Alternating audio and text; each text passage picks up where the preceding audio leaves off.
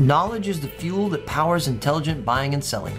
So get a quick recharge with me, Ron Edwards, Master Sommelier and Director of Wine Education for Winebow Fine Wine and Spirits.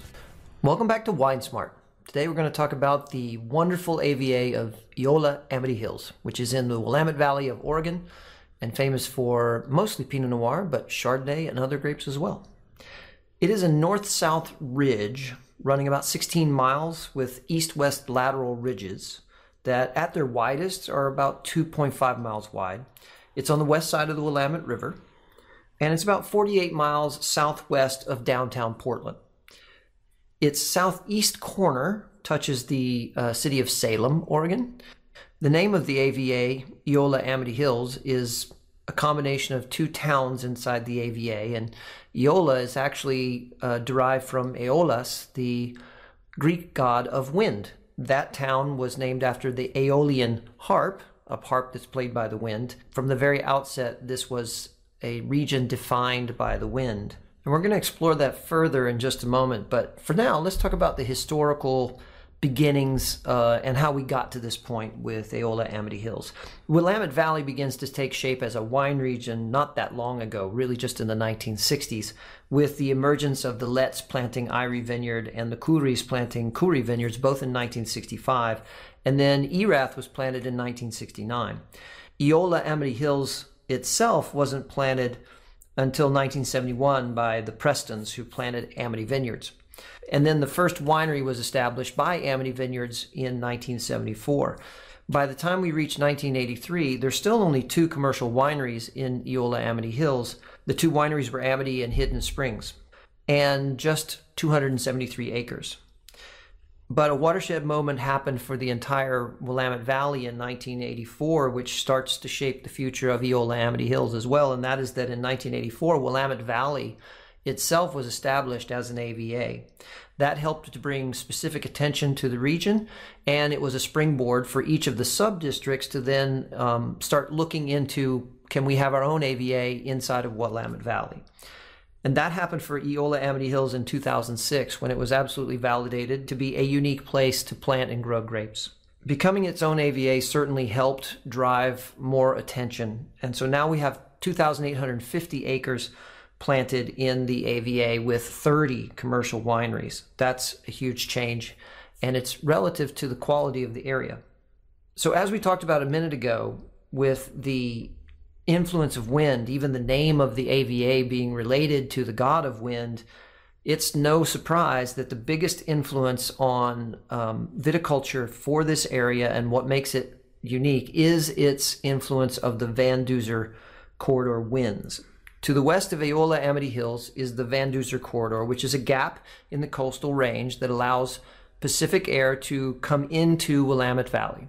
Why does it come into Willamette Valley? Well, the air in Willamette Valley, and of course on Eola Amity Hills, warms up in the daytime and rises. It creates a vacuum because that air has to be replaced. And so the valley floor then draws air from somewhere else. If you're in a valley, it has to find a place to get that air, and it either pulls it over the hills, which is more effort, or it pulls it through the wind gap. Van Duzer corridor is the gap. And so wind comes funneling through there and gets accelerated into the valley and becomes quite strong. That air is cooled by the cold North Pacific Ocean, comes in and reduces the temperature in the afternoons. And when it starts to blow, you can have as much as a 10 degree Fahrenheit difference at the top of the ridge than the valley floor on the east side of the ridge. What the wind does for vineyard management or to vineyard management, it limits how warm it can get each day and how long it's going to stay warm. It's not so much that Willamette Valley and Eola Amity Hills in specific doesn't get warm in the daytime. It certainly gets into the 80s and sometimes above, but it can't stay there for a long time because as the air warms, it starts to draw the cold Pacific air in and it pulls the temperature back down in the afternoons significantly. The other thing it does is when that airflow is strong and the winds are blowing hard, it disturbs the leaves enough on the vines that they go into protection mode and they stop the ripening process and it extends the growing season in the same way.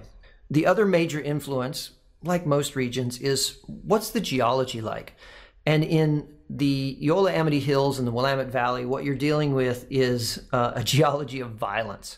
there is so much upheaval and massive amount of geologic change that is part of this that it's worth talking about for sure. The first thing we have to talk about is how did we even get Oregon to begin with? Oregon used to be the bottom of the ocean. And as the Juan de Fuca plate intersected with the North American plate, it went underneath the North American plate and forced the ocean floor upward well, that ocean floor happened to be marine sediment, and don't get confused. We're not talking about calcareous sediment, we're talking about sandstone at this point. First formation of Willamette Valley and what would become the Eola Amity Hills was actually marine sandstone sediment.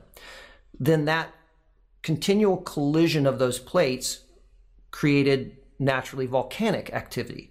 And the volcanic eruptions flooded Columbia Valley, what became Willamette Valley, with almost oceans of lava from the mountains out to the sea, filling up the valleys that existed at the time. That formed basalt.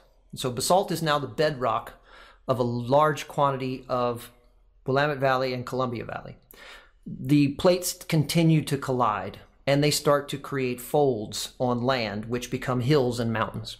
That dry, parched, burnt lava landscape then it starts to experience wind erosion.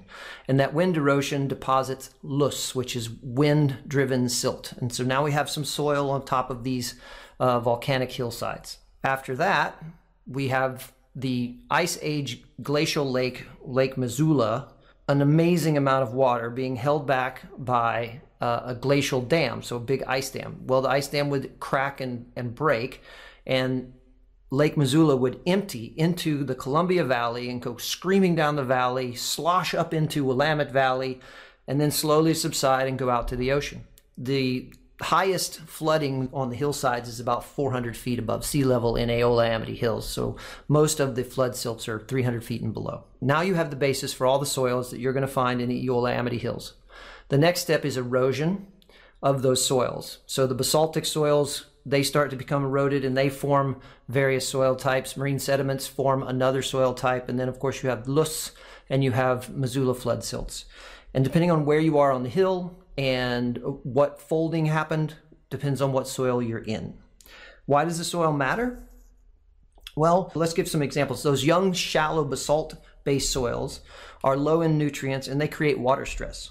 The older, deeper basalt based soils have more of the clay in them, they're deeper, giving the roots more soil in which to dig. They hold more water, so there's less water stress in vines planted there. The alluvial soils that are common on the valley floor from the Missoula floods, they're too rich for vineyards by and large, but they're great for agriculture and nut trees and things like that. Let's talk about a couple of examples to give us some concrete thought process.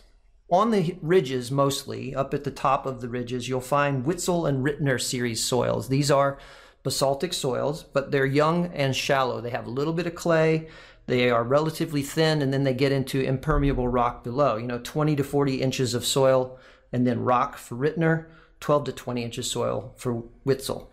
That's not a lot of rooting depth. And so water stress is a huge issue.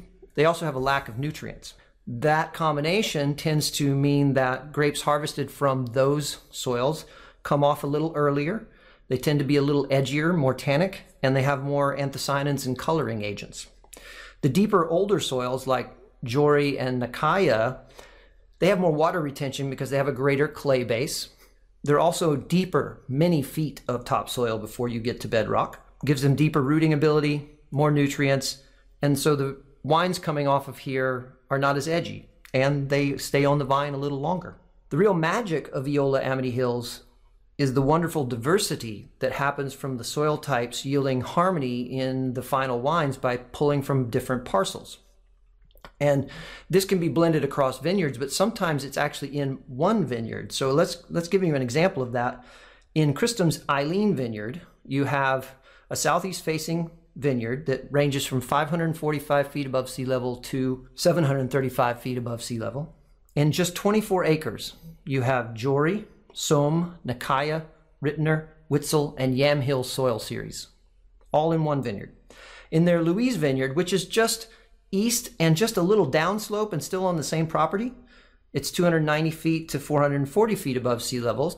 In 18 acres, you find the basaltic soils of Nekia, Ritner, and Witzel. You find the marine sandstone soils of Helmick and Wellsdale, and you find the Missoula flood silts of Willamette and Woodburn soils. All of that in one vineyard, which allows them to create a patchwork of flavor impressions, essentially. Now you take all of this and use the contour of the land and the aspect, and you get so many different kinds of influence and so many different ways to uh, put your wines together. The east west lateral ridges allow vineyards to face towards the north or the south. The eastern side of the main ridge gives you the morning sun, which is a little more gentle and more warming. The western side could have that really intense afternoon sun, but it's in the shade all morning. And then in the afternoon, the Van Duzer winds hit it, so it's actually cooler than the east side. And each grape of choice is going to prefer something a little different in all of that mix. Eola Amity Hills is just a great place to grow grapes for so many different reasons, but really it relies on the Van Duzer corridor winds and a patchwork of diverse, interesting soil types.